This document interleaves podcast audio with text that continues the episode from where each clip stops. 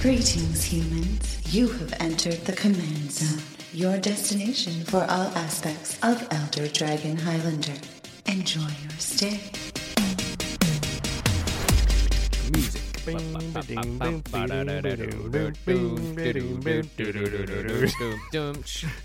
That is not the opening song, but this is the Command Zone. How's it going, everybody? I'm your host, Jimmy Wong. How's it? It's Josh Lee Kwai. Well, you'll know why we were humming that Sublime song in a second, because today's episode, the main topic of the day is magic jargon. Magic Yargin. Magic jargon. Mjargon. Now Magic we're in- slang. yeah, now we're in Sweden. Yeah, We're magic get- slang, magic lingo, malingo. Ma- m- lingo Malingo. Lingo malingo. That's, the That's- name of a new legendary creature.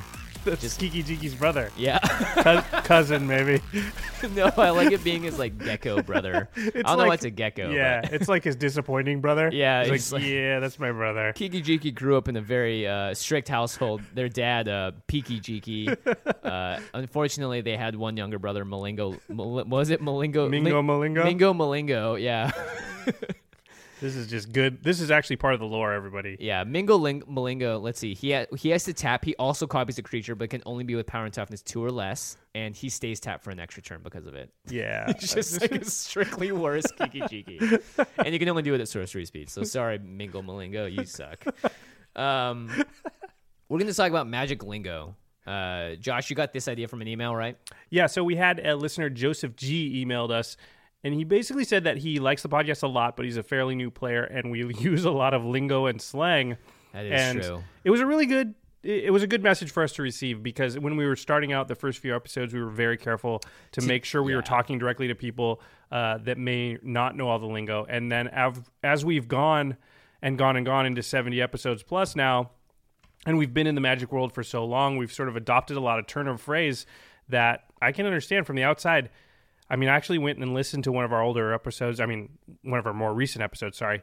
And we did use quite a bit of lingo, and I was like, yeah, Oh, this guy's interesting. got a really good point. So you know, it is interesting because it, it is it's kind of an addicting thing to use Yeah. lingo. It makes you feel like, oh, I'm on I'm the in part of the I'm crowd, part of yeah, the I'm crowd. part Here of- we go. Yeah. yeah. Mingo Malingo is not part of this crowd, but I am. Yeah, so we know that there's this crazy secret language in our game uh, of Magic, and it can be kind of daunting to newer players. So we Yeah. figured this is a good chance for us to look at some of the lingo, you know, let everybody know what it means, also where it comes from. Even if you know the lingo, it's kind of interesting how much there is and where it comes from. So I think that's kind of fun.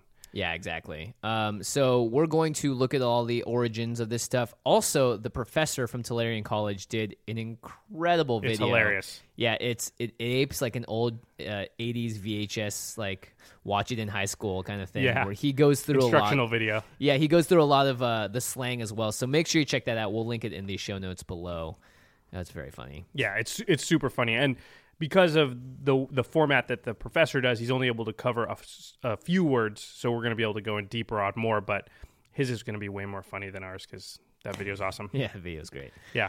Um, so Joseph had two specific questions that we'll start with, and then we're just going to go through a list of a bunch of the jargon and break it down. Yeah, we'll try and do it kind of fast so it doesn't get too uh, dry. Right. Um. So his first question, Joseph's, was, "What is Timmy, Johnny, and Spike?" they're our friends. We hang out with them. We occasionally play. No, just kidding. Uh, these are the psychographics of uh, of magic. Now, next question: What's a psychographic? It's basically the profile of Personality profile. personality profile and traits of a specific kind of player. And it, again, these are very broad and very generalized. I think every kind of player is a combination of these two. Three. Of three, sorry. Uh, there's also Vorthos. Yep. Uh, which is the fourth one that it's like the it's like Mingo Malingo. We don't talk about it very much.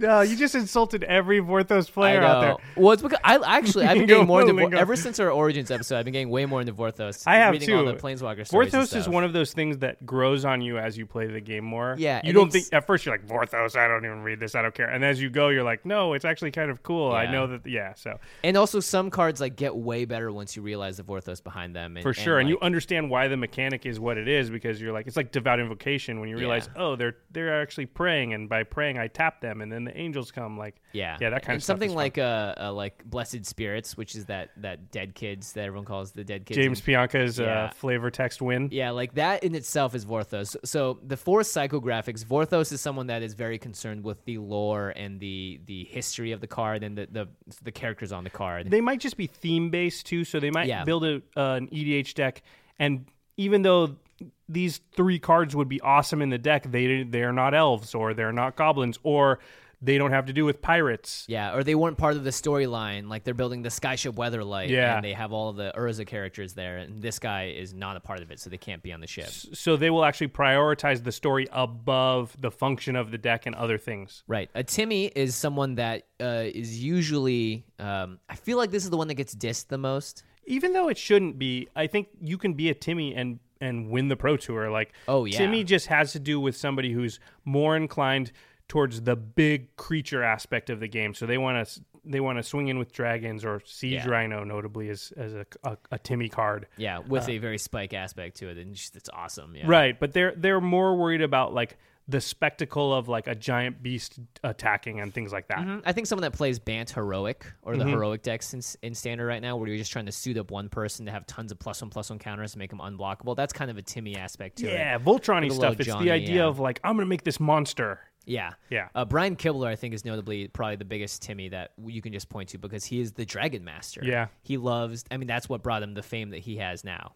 Uh, uh, Timmy and EDH is someone that also just loves, like, I'm going to make this guy a 50 50. Yep. Boom. Deal with it. Deal with it. Yeah. Yep, they love. I'm gonna cast Ulamog. You know, just those Oh, yeah. big, huge threats that are just like make everybody's eyes go wide. Yeah. What's Uh, a Johnny? Johnny is. Aside from the uh, the Planeswalker, a Johnny. It's not a Johnny. It's a Johnny. Like Johnny be good. Johnny be good. Um, Johnny is the clever player. It's the player that actually prioritizes being seen as being clever above winning.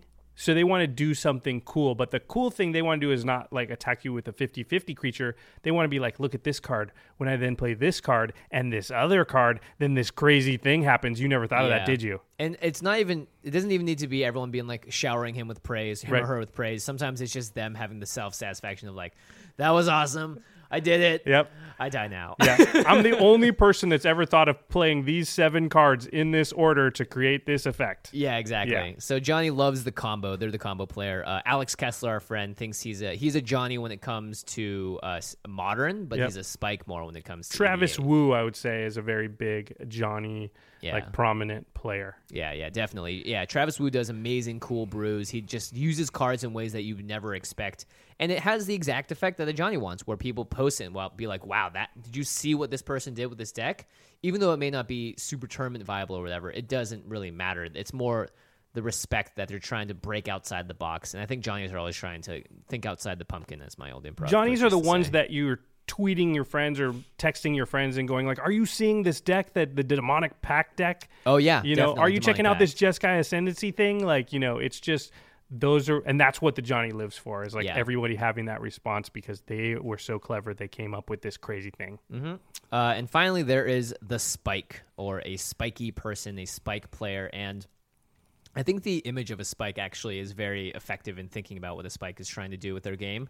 They're trying to hone their game to a point where they're not they're prioritizing not making mistakes, making the right play, making uh, just making sure that they are they have tight play as well. They're not they're not they're they're sort of cleaning up the loose ends and they're honing their gameplay to a point where they can drill in the spike and win a game. Their concern is about winning. that's what they derive fun from in the game is winning above all else. So they'll do things like make the boring pick in a limited draft because that's actually the correct pick. Right. They're not They going to wouldn't take pick Tarmogoyf. Yeah, Sphinx's tutelage, these crazy cards. They're going to pick the 2 2 for 2 with renown because that's the best card in the pack. They're not going to go off the rails and try something crazy and insane because for them at the end of the day they need they want to win. Yeah, they're focused on increasing their win percentage. Yeah. And for instance, Goifgate, like that's a perfect example of what happens uh, where the spike mentality can sometimes be derisive towards what is just another not a spiky pick, which is you could take a card that's going to directly help your deck or one that you want because it's cool and has value. You know, that Yep. that's sort of the opposite there. And the spikes spikes are also I think the most self-critical of their own play and that's a big thing that defines them is they'll look at what they've done and be like, "I could have played that differently because I didn't do this right or I didn't sequence this right. And they're they're more willing to analyze their gameplay to that very technical level. It's also, I mean, for obvious reasons, the most common personality type that you're going to see in professional and competitive magic, which are Yeah. the players that are in the spotlight for our game the most. So it's sort of like the spike is the the most noticed of what we see out there as magic players even though they're not the majority of Magic players, Oh yeah, definitely. but not. they're in the majority of the spotlight because of the nature of being competitive and being in tournaments and such. Yeah, and if you look at like Mm. professional poker players, n- you don't see a Timmy or a Johnny over there really. They're almost all of them are spikes because it, it- that's a game that doesn't give you the freedom to experiment and like you do cool can't be things. creative really although there are there are players that play crazy quote unquote Yeah. in poker and keep hands and and those players are usually like preternaturally good at reading their opponents Mm-hmm. and they have like these weird skills that allow them to play in like what would technically be an incorrect manner but yeah you're right it's more Yeah. spiky for but sure. at the end of the day, they're still doing it in a way to let them win more. Yes, so for maybe sure. it's a little high, higher variance, but they're willing to take that risk. Yep. Um, another question that Joseph asked about: What is Wooberg? Yeah, this is interesting because we talk about Wooberg a lot. Wooberg is just the five Wooberg. colors. So if you give each color a letter designation, w- white is W, so W. W. Blue is actually U because B is taken up by black. Mm-hmm. So it woo, that's white, blue. Travis Woo. B, black, woob, black. R, red, woober. Woober. G, green, wooberg. There you go. Wooberg. There you go. Wooberg just And looking means- at it on the page, W U B R G is it's very easy. To It makes see. sense. It's the it's the blue U for blue that throws people a little bit. Mhm. And this is also a really easy way to know what the allied pairs are and the enemy pairs are as well, because it goes white, blue, black, red, green. If you want to find the enemy pairs, you just skip one. So white, black, uh, except for green, because it circles around. It goes back around the other side. So white is the opposite of black and red. Blue is the opposite of red and green. Black is the opposite of green and white. Red is the opposite of uh, white and blue. Yeah, and then green is the opposite of blue and black. Wow, I never thought of that before. So it kind of cycles around. You just Yeah. take a skip and you look at the different letters. Um, and that's how I organize my land as well. Wooberg. I like, be- yeah, I kind of am OCD about organization. So have being able to like know like white should always be first because that's just how Woober. When I was drafting Concept Secure, I was drafting Five Color or uh, Modern Masters. I would lay it out that way too, just because it was easier to sort of keep track of the Yeah. numbers and everything. yeah, yeah. So that is Wooberg. All right. Hopefully that helps you out, Joseph. Uh, now let's just go on and talk about a bunch more jargon. Here comes that Sublime song. Dun sh- da dun dun da da da da dun dun dun sh- da dun dun. Uh, One eight seven creature. Yeah, one eight seven. Call one eight seven on the. Mm, no, no, no, no, cop. that was good. Uh, we talked about We one can't eight say those seven. words. We haven't said one eight seven in a while. One eight seven just means it, it does something when it enters the battlefield. It, it kills actually means it kills something because 187 is the police code for murder. So Yeah. basically, a creature, a 187 creature is a creature that comes in and then kills another creature. something. when it yeah. comes in. Specifically, it's the California Penal Code, which defines the crime of murder, which is why it's also in the Sublime song. Right. Um, aggro. It means aggressive. Usually, it means a strategy that is intent on coming at you and being the aggressor or being sort of the one that is pushing and pressing their advantage. Yeah, they're not reactive. They're proactive. They're Correct. usually doing it fast. Also, Yes, the Uh, the- opposite of that. the opposite of that is control. Yeah. So control, is the reactive strategy. So they're usually not throwing the punch. They're countering the punch. Mm-hmm. uh, uh, y- and usually control is blue and aggro is red. Right. Uh, although these colors can both have elements of both, but in general, that's the, the, the tie and there. when I say counter, it doesn't always mean counterspell. It means countering what they did. So a lot of times, you can be controlling by wrathing the board. They played five creatures. You wrath the board. That's a control move. Or Right. they play uh, a creature and you sorts of plowshare it. That's a And another word controlling. for control that's similar is tempo, which is wh- also what blue does. So let's say they try and cast something huge, you flicker it so that they lose a whole turn. You bounce it back to their hand. Right. Well, that tempo is usually more of an aggro strategy because you're actually losing card advantage generally when you do that. Mm-hmm. So you're saying, I'm going to kill you before the card advantage. Yeah. Control is usually an attrition strategy. So it's, it's saying, like, I'm going to slowly grind out more advantage and eventually beat you. Yeah, there's a little bit of, uh, of, of it in both. Uh, alpha uh, could refer to the set alpha, which is the original set ever Oh, right. released. I was thinking more like Alpha Strike. Yeah, so I figured. Yeah, Alpha Strike is just when you swing out with all, everything you've got. Yeah, it's like send the team in. It's the Alpha Strike. Yep. let's I'm- go, guys. I'm holding nothing back. It's Malingo, all Malingo, coming. you do not get to go. However, you stay in the back. you Mingo, are Malingo. You are the beta strike. Sorry, Sorry, Mingo. man. Yeah. Uh, value. Oh, this has a lot of meanings. Value just generally means that you're getting more than a card's worth out Mm-hmm. of your card. So a 187 creature is a value creature because it comes in and it kills another card, And takes a leaves card off you the with board, a and card. leaves you with a card. Yeah. Yeah. Um, but value can be like uh, something that puts a token into play every turn. Yep. It can also be Ashnod's Altar, which converts your tokens into something else you can use. yep.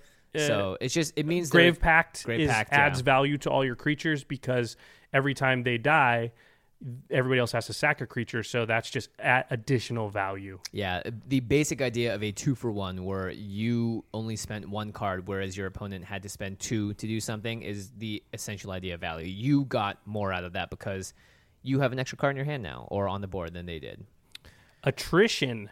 We Attrition. just talked about this a little bit. Attrition is more to do with long-term slight amounts of incremental value. So Yeah, the war of attrition. You've Yeah. heard that term before. So if every time you, let's say that I had something out that said every time one of my creatures dies, I get a one-one token. Mm-hmm. Well, an attrition strategy with that is like I attack you, and you, even though I know you can block and trade your creature for mine, but I know I'm going to get a one-one token in addition, and you're not.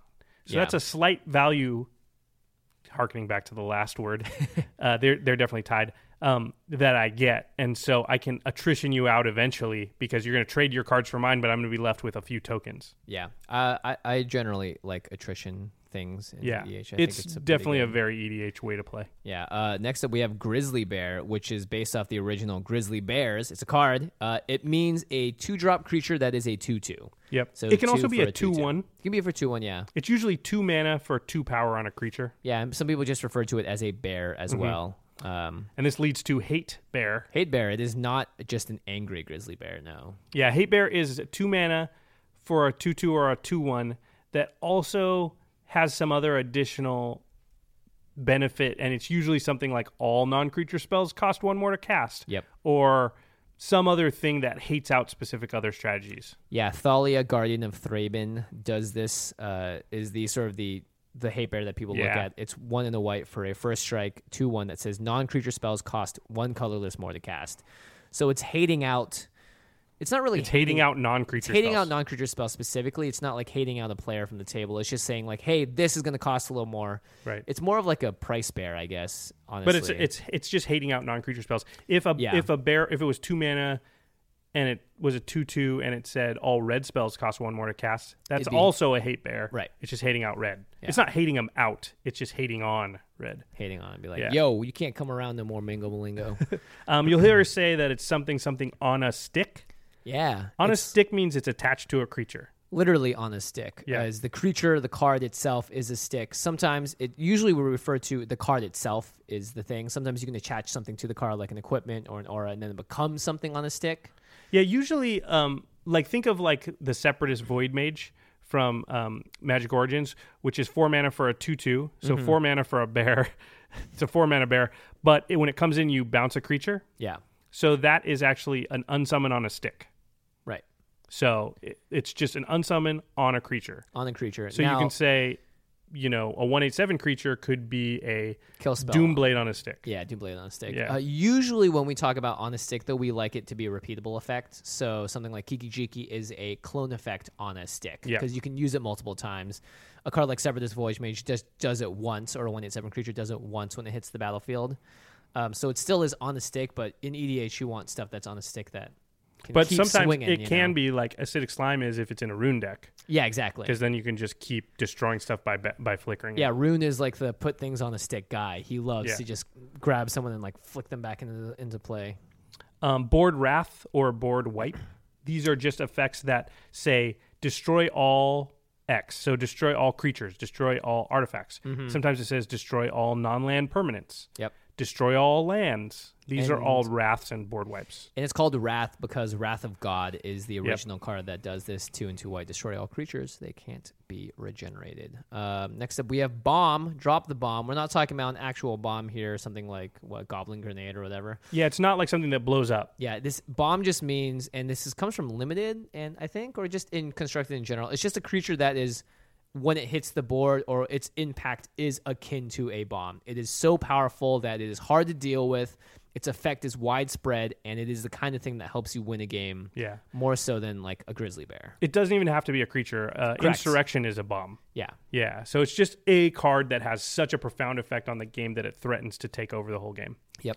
Uh, we've mentioned this word already a few times bounce. Bounce, Bounce refers to taking something in play and putting it back into somebody's hand. bouncing it. Yep, if you bounce it, it goes back to their hand. This is different than flicker or blink, which are our next words. Flicker slash blink is where you take something, you put it in exile, and then it comes back into play. Yep. So it actually doesn't go into anybody's hand. It just changes zones real quick, and then you get you get to reuse enter the battlefield effects and things like that. Yeah, flicker and blink usually happen uh, either immediately or they happen at the next end step, beginning of next end step. This Right. creature returns to play. Um, noticeably, you whenever you bounce or flicker or blink a token or something that is not a physical card, it disappears forever. Because when it goes away, the thing itself fizzles because it's not a physical permanent or a card that you can put in another zone. Once it gets there, it's gone. Yep.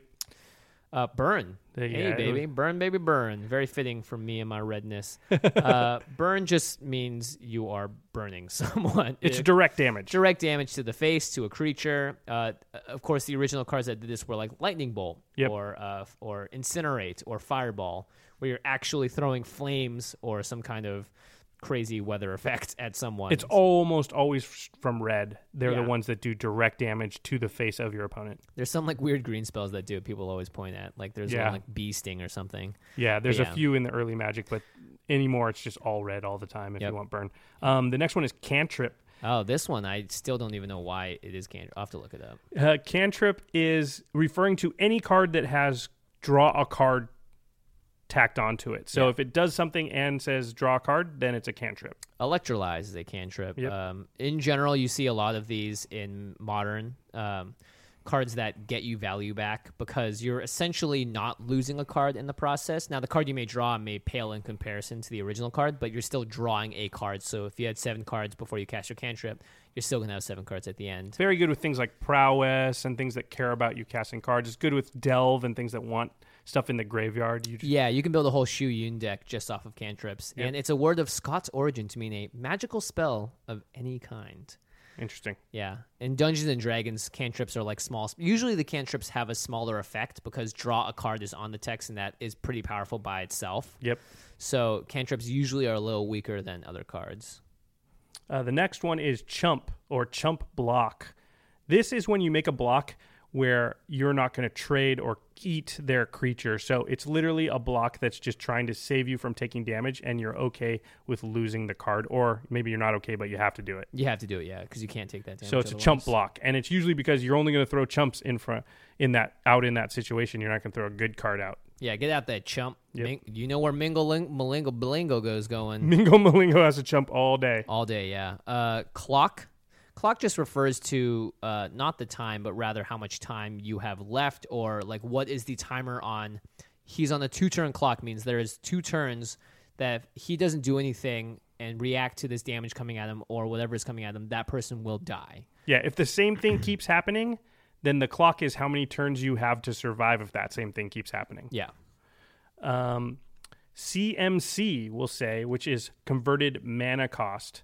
So if we say like a two drop or a three drop, that means the converted mana cost of the thing is either two or three. And this can relate to something if it's like a white and two colorless, that would be a three drop. Right. So sometimes we just don't want to say the total mana cost of a thing because that's not important to the discussion what color it is. It's just important that it costs five mana. So we say it's a five drop. Yeah.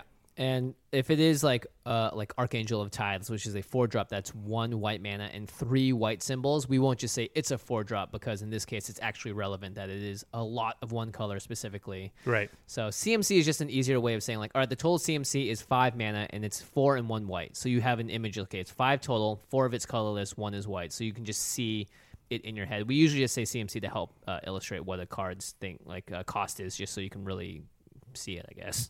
Yeah, it's often relevant 'cause we're because podcasting. If, if you think it's a four four flyer, well, if it's got a CMC of two, it's one of the best cards ever. Yeah. if it's got a CMC of seven, it sucks. So the CMC is very important to sort of distinguishing how good the card is. Mm-hmm.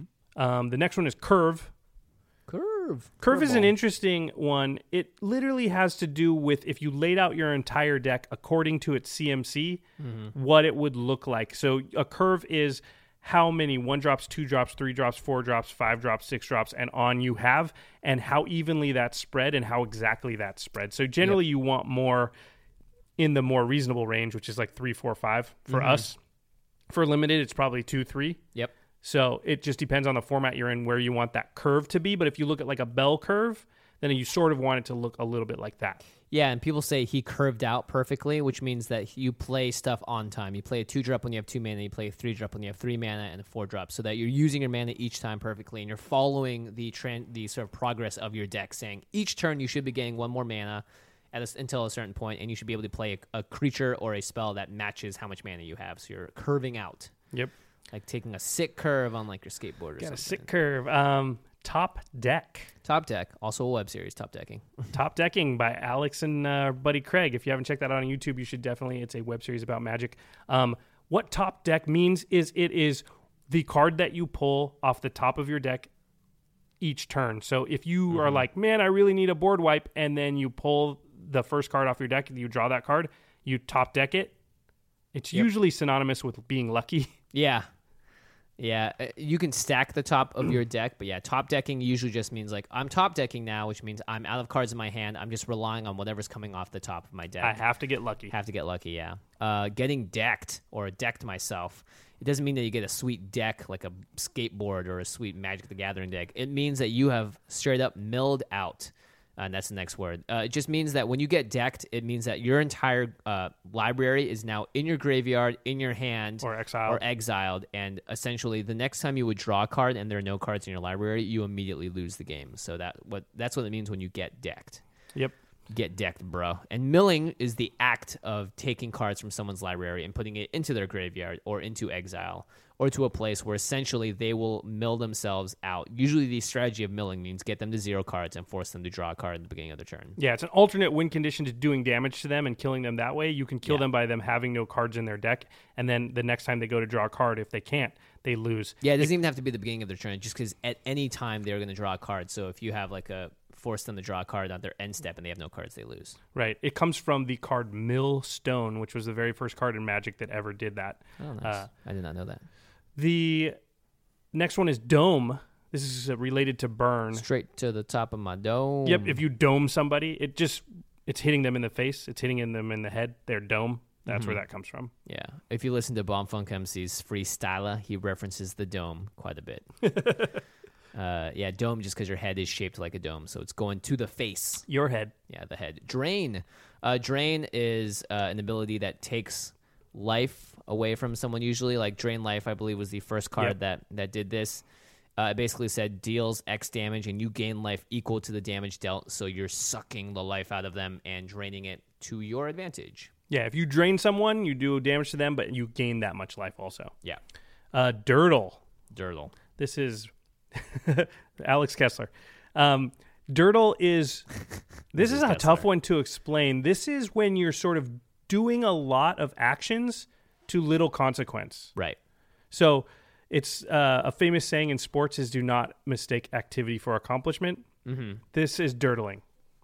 Yeah. So Usually, just- dirtling leads to some sort of crazy Johnny esque synergy that makes everybody lose.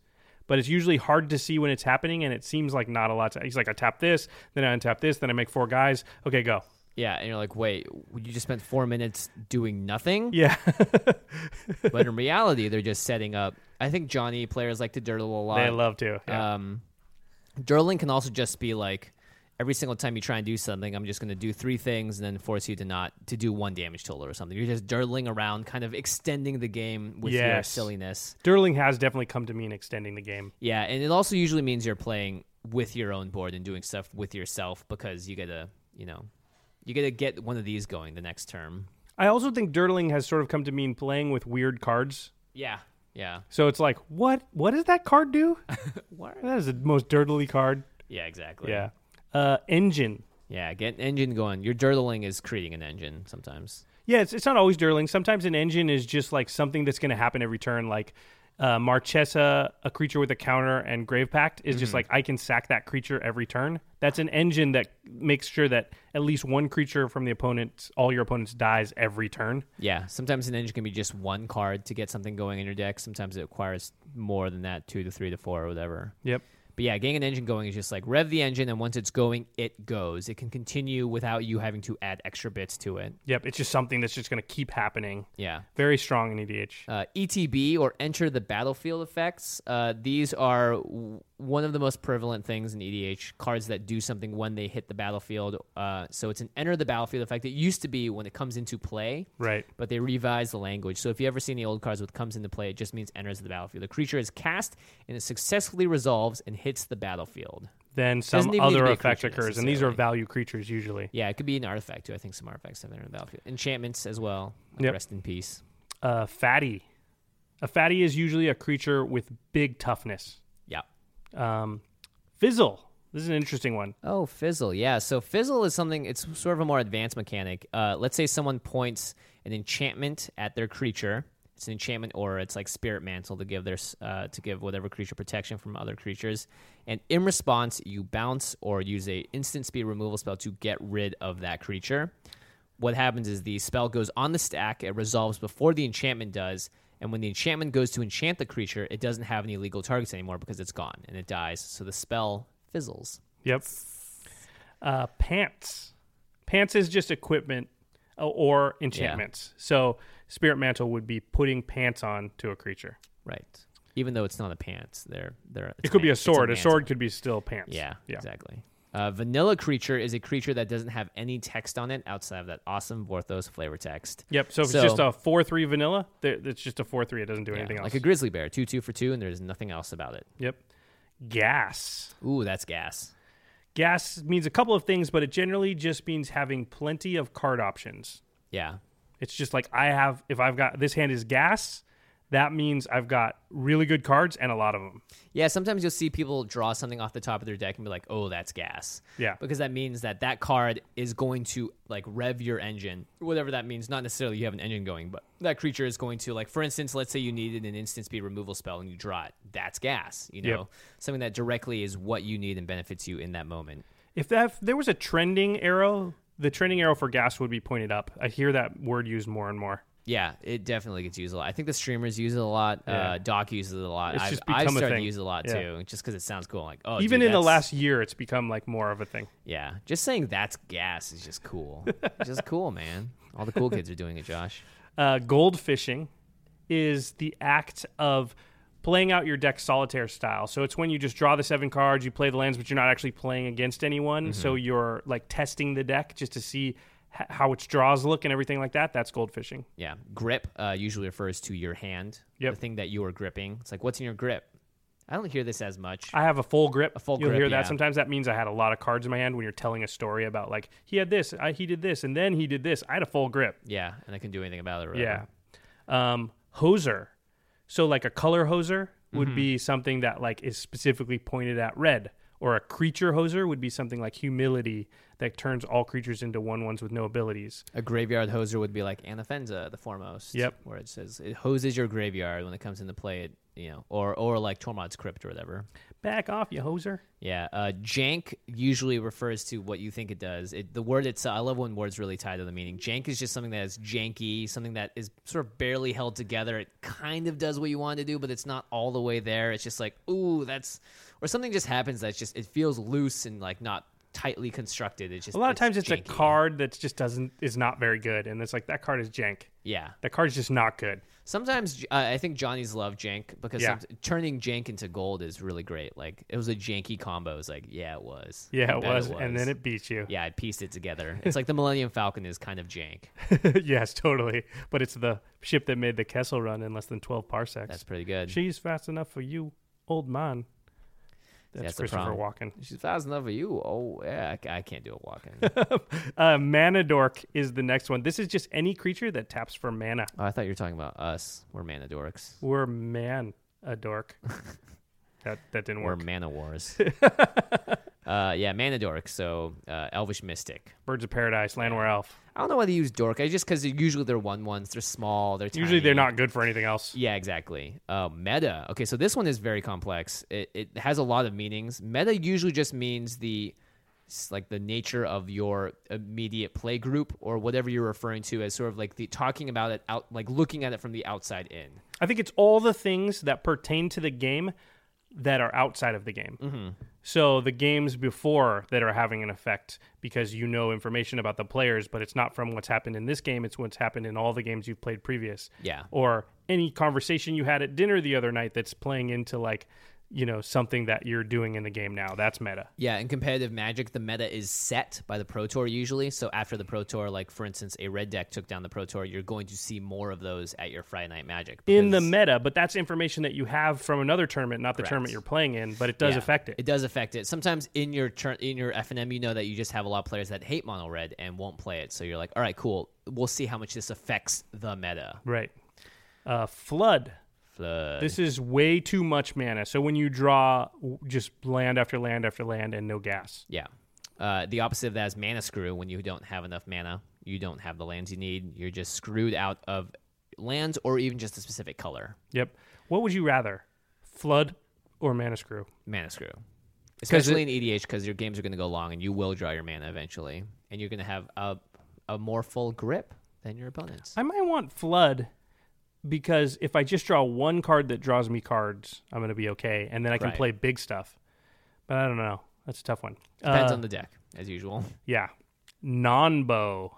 Oh, yeah. This is the opposite of combo. Yeah. Uh, So this is something that like the two cards work together in anti-synergistic manners. yeah. So it's like s- if you put something if something came into play and it wants to deal with your graveyard, but the card you just played before it exiled your own graveyard. That'd be a non-bow. It'd be a nombo. It'd be like playing a creature that says like when this creature dies and hits the graveyard, it does this, and then you play Anofenza, so no Right. creatures ever actually hit the graveyard. Right. it's a nombo. Sometimes you're forced into playing nombos. Right now, the Rally of the Ancestors deck has a bit of some nombo synergy in there. But the rest of the synergy is so good that it makes yeah, up for it. you just have to let it be. I've found um oftentimes you just accidentally are like, "Oh, that's a non-bow." Yeah, I, I, that's definitely the I- most common. I built this deck and it's supposed to do all this stuff, but I never thought about how s- some cards would interact in weird ways, and they, these two Yeah. don't work together good.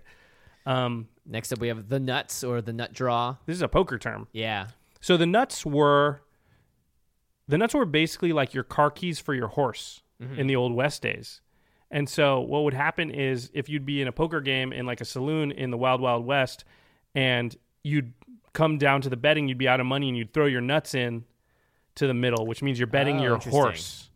If you're betting your horse, then you have a really good hand, usually the best possible hand, because you would never bet the nuts otherwise. Yeah. So then the best possible hand started to become known as the nuts. I got the nuts. yeah. So that's usually means it's an unbeatable hand or an unbeatable draw would be the nut draw. Yeah, the nut draw does not happen in EDH as much because it's just a multiplayer format. It'll happen in, in games like there's that Primeval Titan deck that's running around Modern, uh, and you can get the nut draw, which is a seven card hand that can let you win on turn one. Yep. And that's just unbeatable. Unbeatable. so it's just the nuts. yeah. Yeah. Outs. Playing to your outs. Outs just means you're in a situation. How do you get out of it? And that those are your outs. Sometimes the outs is as simple as get rid of that creature. Other times, But that it's- means your out is probably Swords of Plowshares. Right. You, you can probably, in some situations, list every card in your deck in your mind that will get you out of this situation. Because sometimes it's just like any board wrath. I have five of them in my deck, which means I have five outs out of however many cards are left. Yeah, exactly. Uh, and also, playing to your outs usually means figure out how you're going to get out of the situation and play towards that. Don't be like, all right, well, this guy's going to keep hammering at me with this creature, so I'm just going to chump with one creature each turn. Maybe it's like, no, you're going to need to block with all your creatures one turn and just take it and trade a bunch. Otherwise, 'Cause you you're have no other way to beat You have that no other way to creature. beat that creature. Yeah. Yeah. and the more that you just sit there and let him win the war of attrition, you're going to lose the game. So play to your outs is what that means. a pinger or a tim if you've been listening to the show for very long you know what this is but um, it's just a any creature or thing that taps to deal one damage to target creature or player so it pings you or it Yeah. pings i'm going to ping that creature i'm going to tim it that just means i'm going to use an effect that deals one damage Sometimes it's only a creature as well. Uh, it, it'll still ping the creature. Yep. Sometimes it's only the player, like Chandra, the new Chandra. right yeah she's still a pinger Uh, pip usually refers to the uh, this the mana symbol in a card that's So- actually on the battlefield on the battlefield. Yeah. Yeah. So, for instance, devotion cares about how many how, what your devotion to a color is, and it just means how many pips of that color. So, if you have something that costs three colorless and two green, there are two pips there, right and that counts for two green pips. uh, pitch so somebody says i had to pitch a card it usually just means discard Yeah, toss it at someone really fast is what it means. 80 miles an hour plus. This is an interesting one. It comes up once in a while. Uh, playset. It just means if you own a playset of something, I have a playset of that. It means you have four of them. It's not just the set you play with. No, and it's it's it's interesting for EDH players because we can only play one of any given card in our deck. So for us, a playset is actually one, but playset still means four because in the other Yeah. constructed formats, you can have up to four. Four of, yeah. Proxy is a card that is not the actual card, and you're going to replace that card with a proxy, It's just essentially a fake version of it, a placeholder. Yep, it's yep exactly a placeholder. Um, punt, punt is a misplay. So if you punt, I punted. It means uh, I had a better play, maybe a game-winning play or a game-altering play, Mm-hmm. and I did the wrong thing, Or I didn't block correctly, Yeah. or I could have done something right. It, it or comes- I sequenced something incorrectly. Yeah, it's kind of from football, right? Yeah, because when you punt, it means you're giving the ball back to the opponent. Yeah. Yeah. And sometimes punts punts can vary on their severity level. Sometimes they're a minor punt where it's like, oh, I lost a little bit of value there. I could have gotten one extra damage in. That's not a full on punt. A full on punt is like I had the winning play and I didn't do it, Yep. or I did something that could have saved my life but I forgot to, or whatever. Those are the worst punts that cross uh, that cost you the game. Yeah, Oof. Uh-huh. that that makes me very salty. We'll talk about that in a second. the next one is mana rock. That's just an artifact that taps for mana. Mm-hmm. The artifact part's the rock. The mana obviously is the mana that comes Yeah, so from it. it's like man a dork, but this time it's a rock. yep. Uh, sack. Sack is short for sacrifice.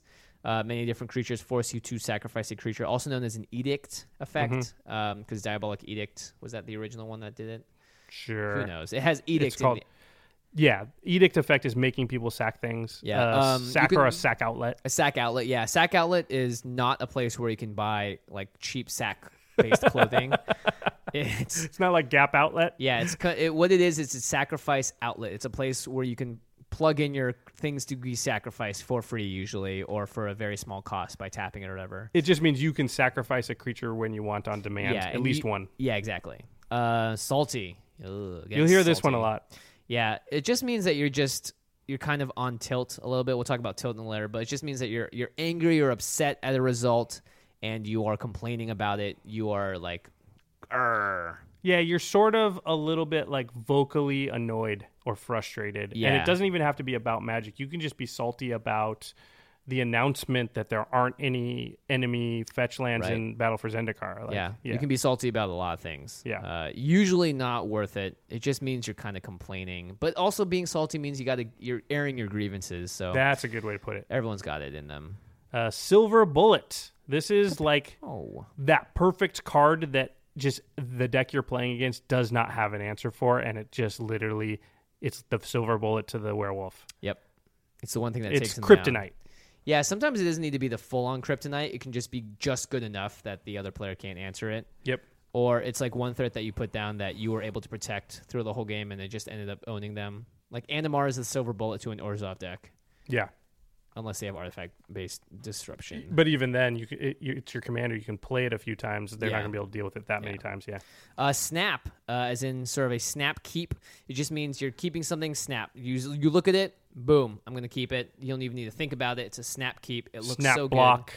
Snap, attack. Snap attack, Yeah, it's just you. You made a decision without uh, having to think about it very much. Yeah, it's a very obvious thing to you. Snap might also refer to Snapcaster Mage. So if you snap something back, uh, Yeah, that's good. It's more in modern though. Splash.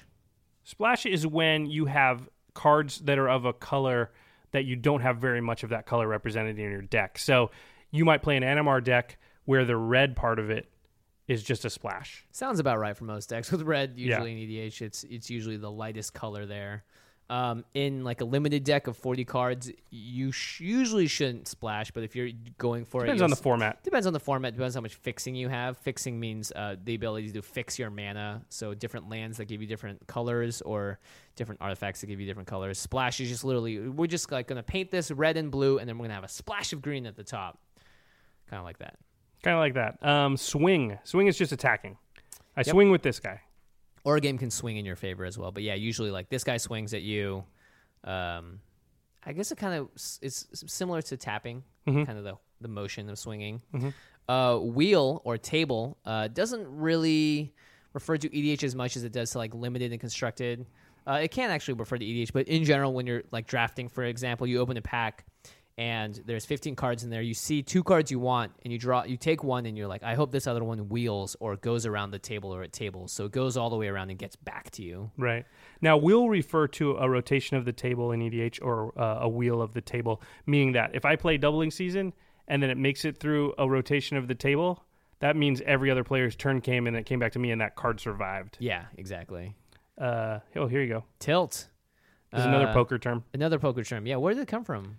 Going full, on. full tilt poker, by the way, is like the name of a poker company. Yeah, it's a right? very Yeah. big poker website, but Tilt's been around forever before internet even existed. Tilt, uh, I don't know the etymology, but I know what it means. When you're on tilt, it usually means that you're making bad decisions because you're angry about the result of a previous hand of poker, Yeah, you're salty, you're emotional, you're being irrational. and you're therefore playing badly because of it. So, Yeah. and you might also like act out in a weird manner. Uh, it, it's usually an angry person who's not acting like themselves, and generally, you're when you're on tilt in poker, you're going to lose a lot more money. It's ba- Right. it's basically like if you know you're on tilt, you should walk away from the table. And in Magic, you can't always do that because you're at a tournament or something. It usually means you're going to play badly because Yeah, of it. you're gonna make bad decisions. You're gonna punt more often when you're on tilt, as they Yep. say. Uh, also, if you play, I guess, um, uh, pinball, you can tilt the machine and Oh, turn it off. yeah, Maybe that's that, maybe good. That has something to do with it. Who knows? Actually, good pinball players like hit the machine at the right point to like, yeah, give it just a teeny bit of just so tilt. it doesn't go into the little Yeah. slots on the side where the ball always goes when I'm playing pinball. yeah, Uh, that's a good one. Uh, trick.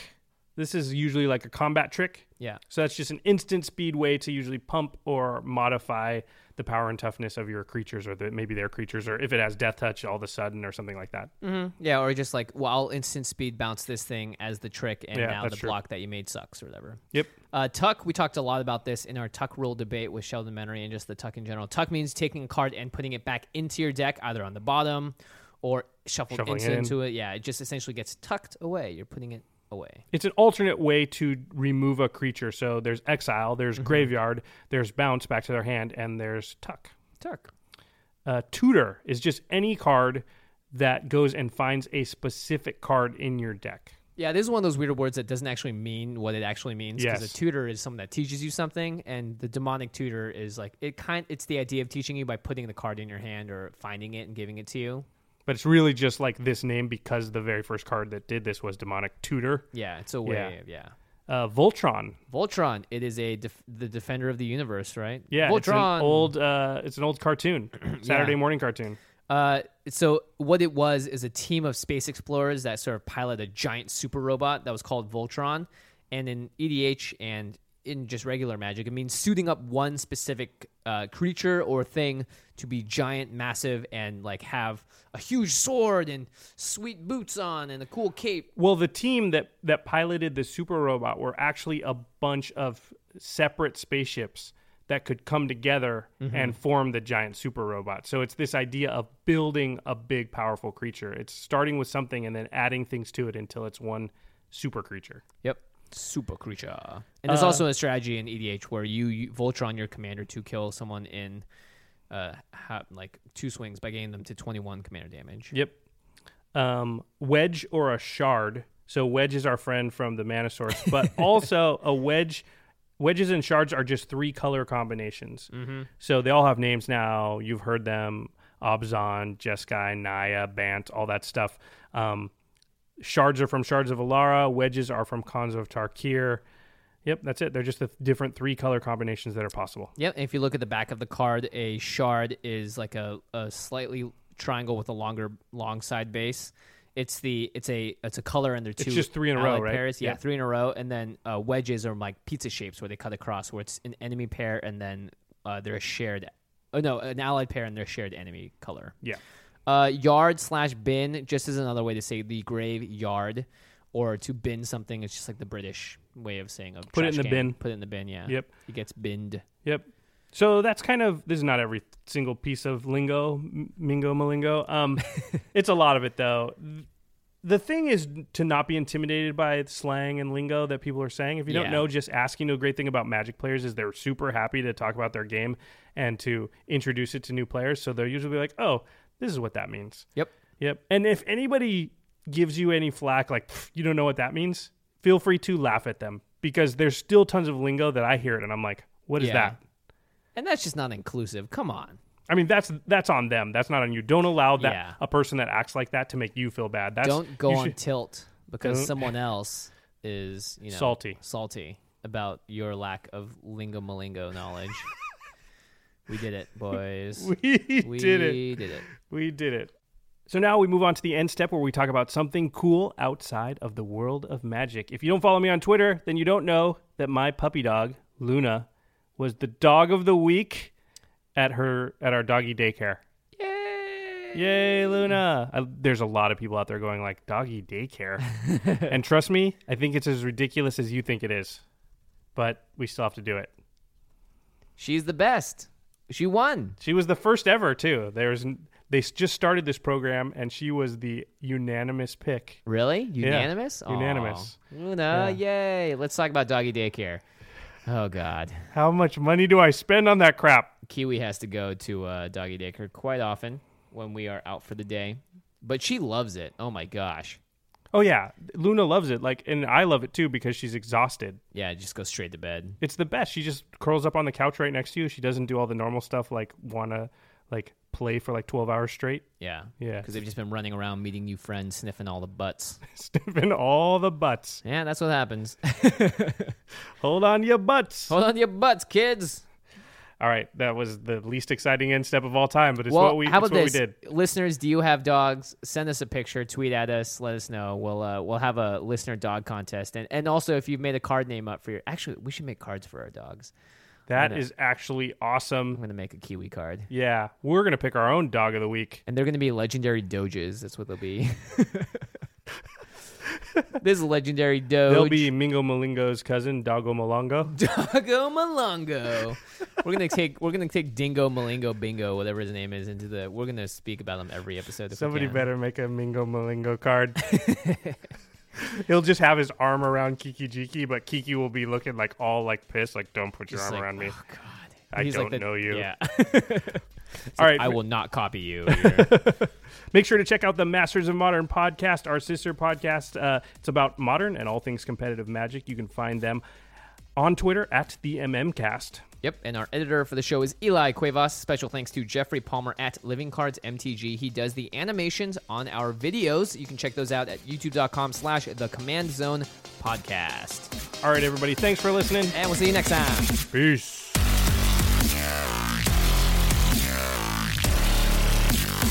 Thank you for your attention. For further inquiries, send an email to commandcast at rocketjump.com or ask us on Twitter at JF Wong and at Josh Lee Kwai. See you later, alligator. Greetings, humans.